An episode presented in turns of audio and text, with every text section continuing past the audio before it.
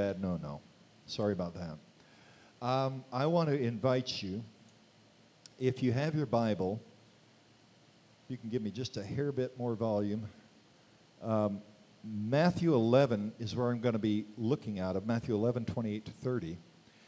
And here's, the, here's part of the reason that I, I went with this message today. I've been looking at the lectionary text, which is in Luke 12, in which Jesus talks about you know selling our possessions and giving to the poor. It's the Father's good pleasure to give you the kingdom, and I've been spending time with that. But but then I just really felt prompted to come back to take a look at something, and I had looked at a series of messages that I did in 2019. I spent the day in the lectionary text, and then on, and on Friday I was looking at this series of messages. Curiously, I shared a series of messages of, in November of 2019 on the topic of rest. And I told Denise, I said, this is fascinating.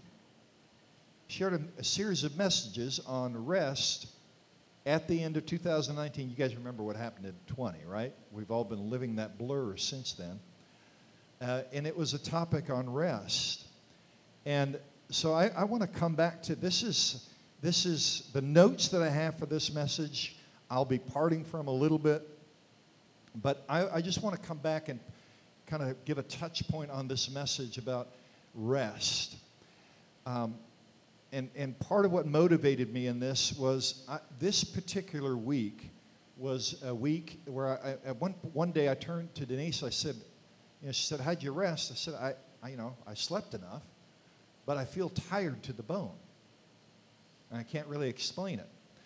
And so, something about this, and, and I know it's because there have been a number of issues that, I mean, big, big transitional issues that we, as, as a husband and wife, and mom and a dad, and, you know, uh, all of the different hats that we carry, but a lot of significant issues that have surrounded us. And we felt like it's been a, a season that we've called transition. I don't particularly like that word because I think sometimes it cheapens things a little bit, but it does give us a handhold for the fact that there's changes happening around us. For a guy who doesn't like change, I need to be reminded that's actually okay, but it's the realm where God operates. So how do we how do we move in that place in that season without it running us over? And especially when it begins sometimes like we Denise and I woke up the other morning and because of what we had been dealing with, okay? And I just want everybody to know it wasn't between her and I, and it's, you know, it's, we're, all, we're all good here.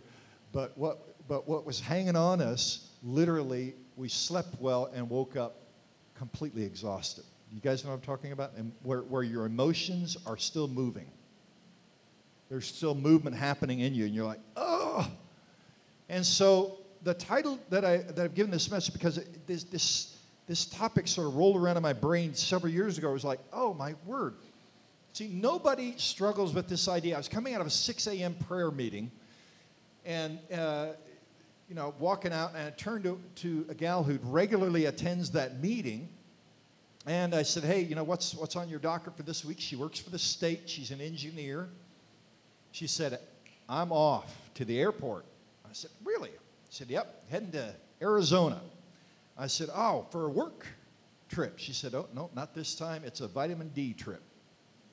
Said, ah, the best, you know? Especially when, you know, you're going through time, it's gray sky, and you're like, yes. Uh, it, I, I, believe that's a godly thing, to have time in the sun. Now, um, and isn't that how we often respond when we hear somebody saying, hey, I'm getting ready to have a time away or something of that? You know, we all benefit from times of way, from our routines and that sort of thing. Um, so, and again, don't misunderstand what I'm about to share here because I, I, really believe that's very, very important. But here's what's curious is there are times when there are things going on in our lives when a nap is just a means of avoiding life. You hear me?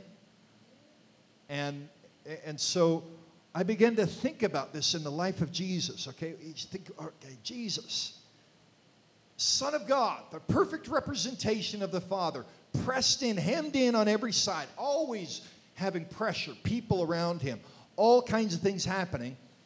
When did he take a holiday? When did he schedule some PTO? What was his, what was his benefit package? How much time did he get off? What day of the week was his day off? I mean, you know, we don't have anywhere in the Gospels where Jesus went to the north of Israel and hung out on the beach. That's what I would do. Pretty sure that's where the beaches are in Israel. I'm hoping to find out.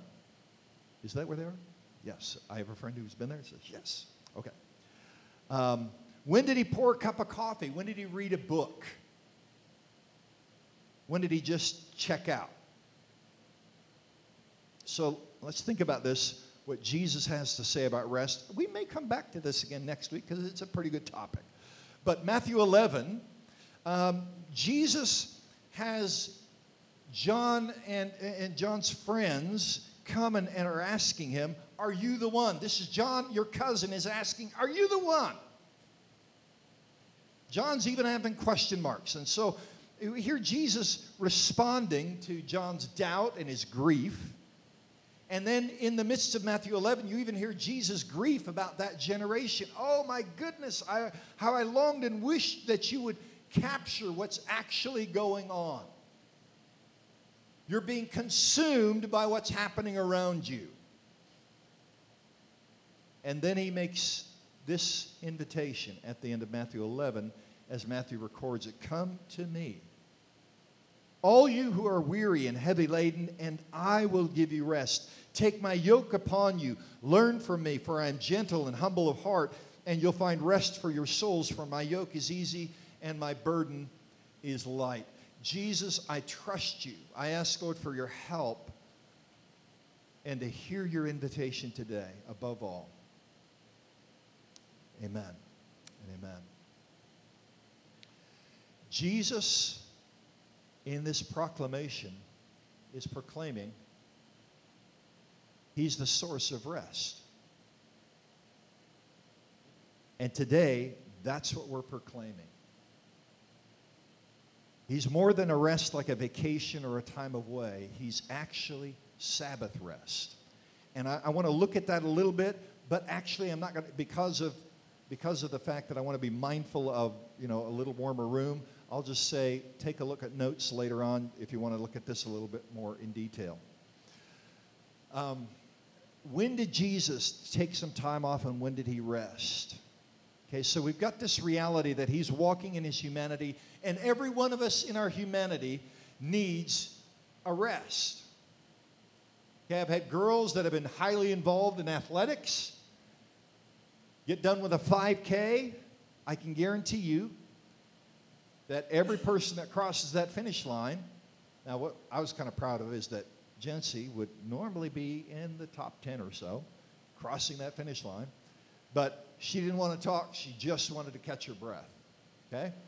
Uh, our daughter, you know, Danelia, when she went back, especially when she went back in their starting lineup playing soccer after a head injury, she's like, I don't have the stamina I used to. I got to step out. I got to catch my breath. I mean, it's just a reality.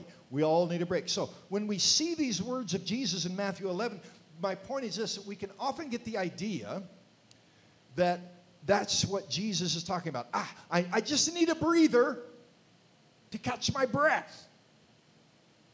Now, hear me. We all need those moments, and that's important. But benchmark this. I don't believe that's what Jesus is saying. Okay? For a first century Jew, when they heard the word rest, there's automatically one picture that would come to their mind. And it was connected to one word Sabbath. Um, and, and by this point, when Jesus is walking on planet Earth, Sabbath had become a thing all by itself, right? Um, there's, there's this, all the commandments that are given of God, but this one commandment uh, given to his people had now become almost like a duty and it filled with all kinds of obligations. And so and it, it remains an integral part of Jewish culture even to this day. But curiously, Jesus, the God man, walking on planet Earth, is accused of breaking the very command that he gave to man. right? Why are you healing? On the Sabbath, you're working. He heals a paralytic. He, his, you know, his friends go and they get a little bit of grain and, and, and they're eating on the Sabbath and they're, quote, working. So by now the Sabbath has become sort of this duty and requirement to appease a demanding God. And Jesus, by the way, is right up front saying, I, I need to invite you into something to see what it's actually about. See, for some of us, we grew up with, for me, I can in a small way relate to what that, that culture of Sabbathism. I grew up rehearsing the Ten Commandments every week in church in my Reformed background. Um, I never really understood why it was so important not to shop or eat out. You see, for us, the Sabbath was, quote, Sunday. And then later in life, I find out, wait, that's not even the Sabbath. What? And, and, and so, you know, we, we weren't able to go shopping, we weren't able to eat out, but the Baptists could. That was a joke. Nobody caught it. All right. They did it without guilt, Dad. How come we can't? Uh, so, you know, there's just all of these things. So, wait a minute. So, if we begin to look at this, Jesus begins to say, wait, the Sabbath is, is you, you've got this thing turned upside down. It's actually about God, it's not about you keeping a law. And, and so, to really comprehend this, the one thing I want to point to is this. And then, like I said, the rest of this, I'll, I'll, I'll just say, go back and take a look at some notes. But um, when, when is the first time that the Sabbath is talked about? Well, let me think. Ten Commandments. Remember the Sabbath to keep it holy, Exodus 20. But wait a second, that's not the first time it shows up. Sabbath actually first shows up way at the beginning of the book in Genesis 2. God rested, the word used for rested is Sabbath, from his labor. And, and what's fascinating about this, this word that's for rest, that's, that's Sabbath, the, it's the verb of the Sabbath. God engages and actively embraces Sabbath before sin duty and obligation, and, and before the law. So, so what, what, what was this all about? Well, we get a little bit of a picture that if you study through the book of Hebrews, one of the things that the Hebrew writer says is that God entered into his rest and he's still there. So that rest he began in Genesis 2, he's still hanging out there. Now, God is at work in our lives. He's present and he's at work. So we, we have to begin to answer this question. We're like, okay, Jesus, when did you take your holiday? When did you when did you rest? Well, theologically, Genesis 2, God entered his rest and he remains there. The book of Revelation, chapter 13, verse 8 says, The, lame, the, the lamb slain from the foundation of the world is Jesus. So Jesus entered into the Sabbath rest of God and ceased from his labors, Genesis 2.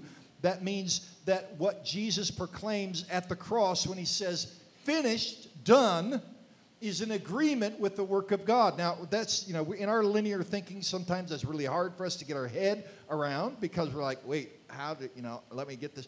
But the reality of God is that in all of his work and his labor, he says he's entered into his rest. Everything needed to secure our salvation and to give us life, he's engaged in. Done. Finished. So, when did Jesus take a holiday? Well, like as if he needed a, holiday to accomplish something. No, actually, Jesus lived from the place of God's rest.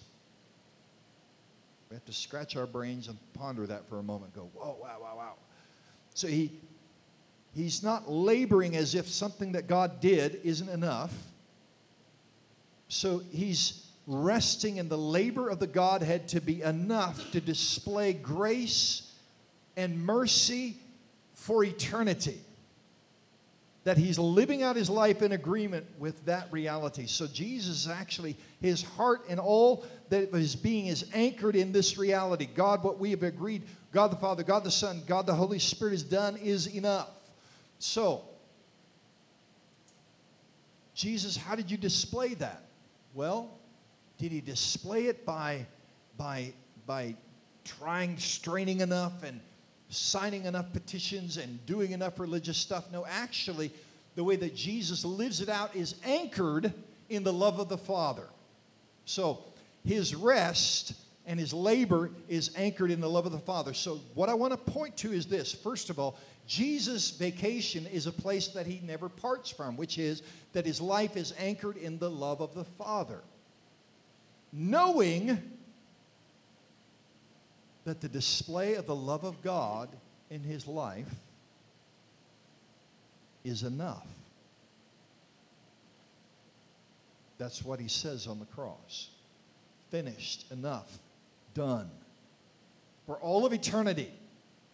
But wait a minute, Jesus, there's a whole bunch of, of rulers and principalities that are still scurrying around the earth. There's all kinds of isms that are coming in one direction or enough and the other. And Jesus says, enough. We're anchored in this reality. What we have done is enough to secure and reveal the love of the Father for eternity, for mankind to rest in. So the rhythm that we see Jesus living in is in this place of being connected and anchored in the love of the Father. So he lives this rhythm that is not dictated by the demands of others, but by the love of the Father.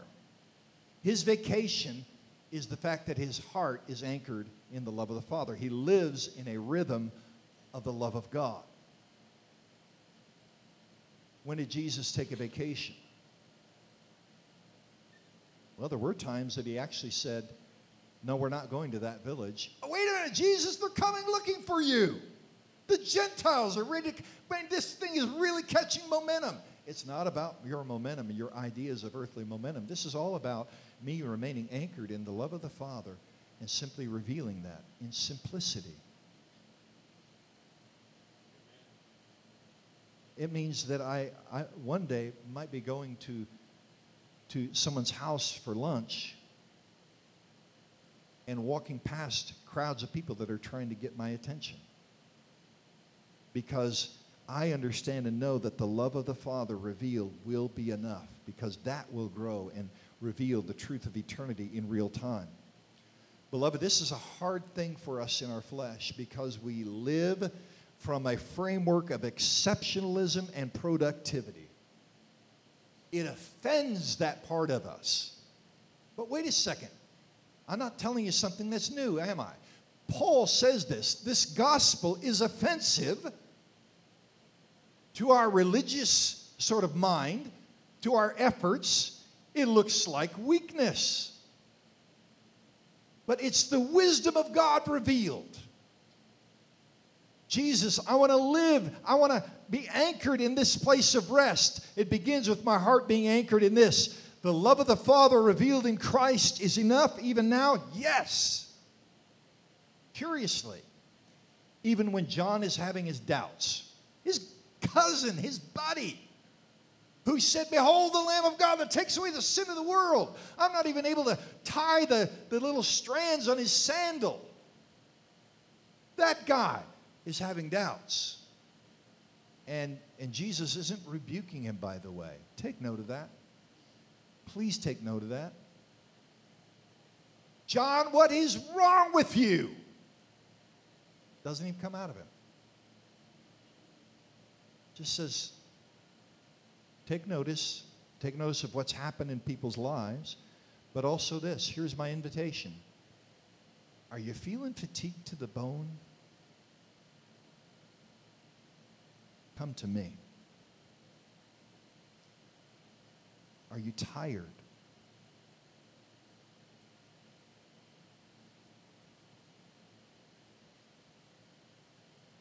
Are you tired of flailing around? Are you tired of shaming yourself? Blaming yourself for not being enough? The religious words for us sound like this should. Are you tired? Come to me. Walk with me.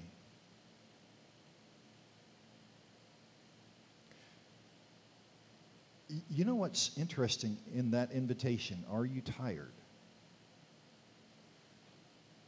Jesus begins by this invitation almost like I, I, don't think it would be wrong for us to even add this into that text that I don't say into the text, but hearing these words. Are you tired of trying to get this done by yourself?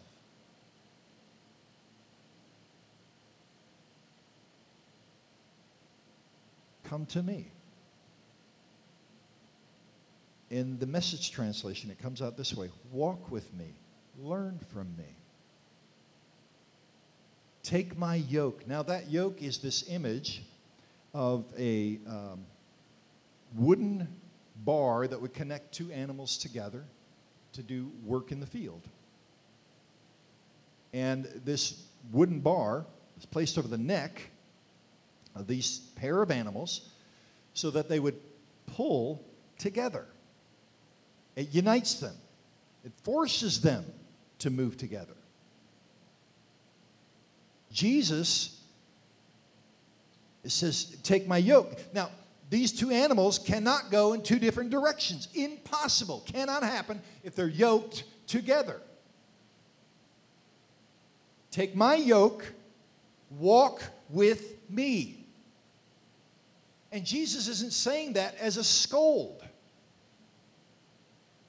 He's saying, actually, it's kind and it's good for you. It's not effortless, it requires a choice on my part to accept the rhythm that as I, oh, I'm reminded there's so many things pressing around me, but oh God, I want to be anchored again in this reality. Your love for me, oh yes, it's enough. Walk with me. Accept my invitation. Why? Because Jesus is upset about where you are? No, he says, Are you tired and worn out? Burned out on religion? Come with me because it's kind and it's good. Now, watch this. It's not because, again, that the yoke uh, is, is effortless. There is effort involved, it's an effort of surrender. The difficulty with a yoke is resistance. Surely I've got to do something here.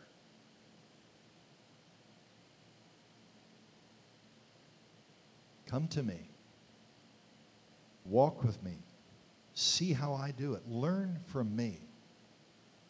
It's not going to be about your religious wisdom.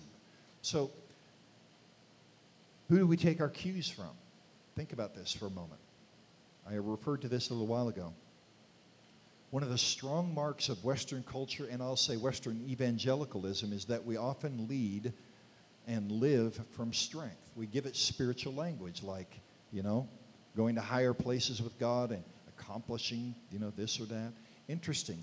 Jesus, the Son of God, I'm going to repeat that. Jesus, the Son of God, God in the flesh, never implies that he led out of this sense of, look at me flexing my muscle. What he said was this I'm gentle, I'm meek, I'm lowly of heart.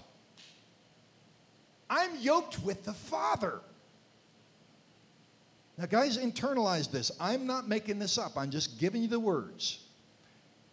He doesn't say, Come yoke with me, work out, and show me how strong you are, and I'll pick it up when, you when you get weak. Because that's kind of how we've sort of communicated it sometimes in our Western thinking. He'll pick you up when you get tired. You know, we even have poems, and I appreciate some of these poems that are great, but I don't know that they're really good theology. Yes, Jesus will carry us, but his invitation is to walk yoked with him, and this is how he said he was yoked with the Father in meekness and humility.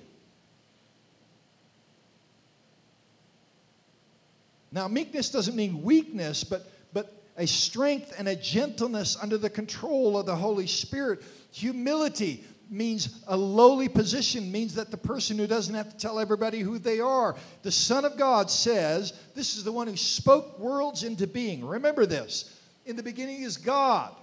And God said, Colossians 2, He spoke worlds into being. So the Spirit of God was hovering over the waters, but it was Jesus who proclaimed, Let there be light. This same one said, Learn from me, I'm meek and lowly of heart. The world system, we're all about accomplishment, achievement, exceptionalism. Even in church circles, Jesus says, Learn from me. This is your true DNA. Here's your true DNA. It looks like me meekness. Blessed are the meek. Jesus, okay, we'll say that as a niceism, but we really like to talk about exceptionalism. Jesus said, Blessed are the meek, they will inherit the earth. There is a wisdom from God revealed that when I'm choosing meekness and humility, lowliness of heart, Jesus learning from your character and your ways. it's the opposite of having to be in charge and in control. I'm gentle and I'm humble. Come to me, learn from me, and you'll find rest. There'll be reality waiting for you, rest. And that word used, uh, rest for your soul, means that there's literally a breath that He'll breathe into our life, into our spirit. So, to those who are worn out, exhausted, and weighed down, is who Jesus is talking to. And again, I, I, I just want to make sure I don't underemphasize this point. That whole discussion began with his cousin, the blazing prophet, wondering if he got it wrong. He doesn't condemn the one who's coming in meekness and humility, weary and worn out. Doesn't say what's wrong with you. He invited them to a new place, to himself. Come to me. His, his promise is not directed to the strong, but actually to the weak and the helpless. Not to the childlike, but to the infant-like. Right prior to that, uh, that text in Matthew 11, he says, you know, this is where the kingdom is going to be revealed. So come to me, and you will find rest. The kind of rest that an infant finds in the arms of their parent. I want to close this morning by reading from Andrew Murray. From his book, Abide in Him. Dear souls, how little they know that the abiding in Christ is, is just meant for the weak and so beautifully suited to their feebleness. It is not the doing of some great thing and does not demand that we first live a holy and devoted life. No. It is simply weakness entrusting itself to a mighty one to be kept. The unfaithful, casting oneself on the one who is altogether trustworthy and true. Abiding in him is not a work that we have to do as the condition for enjoying his salvation, but a consenting, hear this, a consenting to let Him do all for us and in us and through us. It is a work He does for us, the fruit and the power of His redeeming love. Our part is to yield, to trust, and to wait for what He has engaged to perform. Beloved, what we're proclaiming today is that Jesus is our Sabbath rest. Tired to the bone? Come to me. Just a glimpse of the revelation of his love for you. You'll find rest for your soul. Jesus, we come this morning, many of us in that place. A season followed by another season of weariness. Lord, we don't come with a list of accomplishments. We don't come this morning out of some sense of our excellence, but by your invitation. Weak, tired, worn out, burned out. Come to me.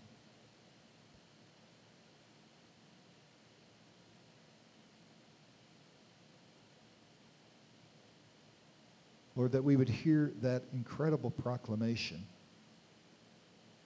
done. Enough. My love is enough. Forgiven, made whole, sustained. Lord, we're living in an incredibly chaotic moment in human history. And your invitation, come to me.